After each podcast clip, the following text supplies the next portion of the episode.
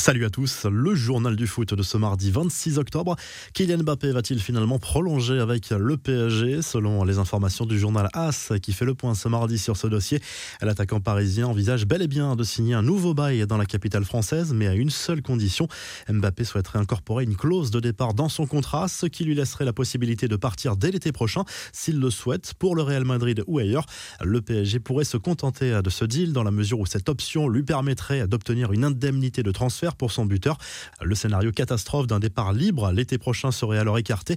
Le PSG qui prépare malgré tout à la suite avec une nouvelle cible dans le viseur de Leonardo. Il s'agit du buteur du RB à Salzbourg, Karim Adeyemi, auteur d'un très bon début de saison, remarqué notamment en Ligue des Champions.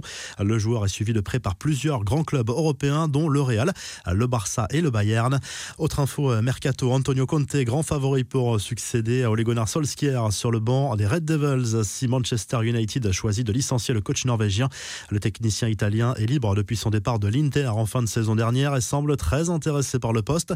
D'après une partie de la presse anglaise, Manchester United envisage des changements majeurs après le début de saison décevant des Mancuniens, pour le moment loin des attentes et des ambitions. La défaite 5-0 contre Liverpool a clairement fragilisé le coach norvégien des Red Devils. Les médias anglais expliquent ce mardi que le coach de Manchester United a perdu la confiance de son vestiaire. C'est plus grave que prévu pour Erling Haaland, blessé à la hanche. L'attaquant norvégien norvégien pourrait être éloigné des terrains jusqu'au début de l'année 2022, selon Bild, soit bien plus que les quelques semaines annoncées au départ. C'est forcément un gros coup dur pour le club allemand. On rappelle la Calande a marqué 49 buts en 49 matchs de Bundesliga depuis son arrivée outre-Rhin. Les infos en bref, après les débordements au Vélodrome dimanche soir lors du match OM-PSG, le club marseillais craint des sanctions de la commission de discipline de la LFP. Ce sera sans doute une fermeture des virages à minima.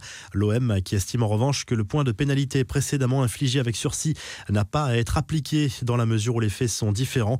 Toujours concernant des incidents en tribune, en attendant que la commission de discipline de la Ligue ne statue sur ceux du match Saint-Etienne-Angers, le club stéphanois écope d'un match à huis clos. Le mea culpa de Mohamed Bayo, qui a été interpellé et placé en garde à vue dimanche pour conduite en état d'ivresse et délit de fuite. Le buteur de Clermont a présenté ses excuses au club et aux supporters, notamment sur les réseaux sociaux. Nouvelle tuile pour Thomas Lemar, qui décidément n'est pas épargné par les blessures depuis quelques saisons L'international français devrait à nouveau manquer plusieurs semaines de compétition en raison cette fois d'une blessure à la cuisse. La direction à la Catalogne où la blessure de Pedri est visiblement plus grave que prévu. Touché à la cuisse mi-septembre, le jeune milieu de terrain du Barça n'a toujours pas repris l'entraînement collectif et selon Sport, il pourrait ne pas rejouer avant la fin du mois de novembre. Le Barça qui par ailleurs a annoncé lundi la création de la Maradona Cup. Cela se traduira par un match contre Boca Junior en hommage à l'ancienne idole du peuple argentin passé par les deux clubs durant sa carrière. Le match aura lieu le 14 décembre prochain en Arabie Saoudite. Enfin, clap de fin pour l'embrouille du couple Icardi. Wanda Nara, l'épouse et agent du joueur du PSG, a annoncé sa réconciliation avec euh, ce dernier après une dizaine de jours de doute. Quant à la suite de leur mariage, elle explique avoir demandé le divorce avant de changer d'avis. À la lecture d'une lettre enflammée du buteur du Paris Saint-Germain, la revue de presse en Espagne, le journal AS place Vinicius Junior en une ce mardi. Le Brésilien réalise un très bon début de saison. Le meilleur depuis son arrivée au Real Madrid. L'attaquant merengue de 21 ans monte en puissance et gagne en efficacité devant le but, ce qui renforce la volonté de ses dirigeants d'en faire un cadre de l'équipe sur le long terme.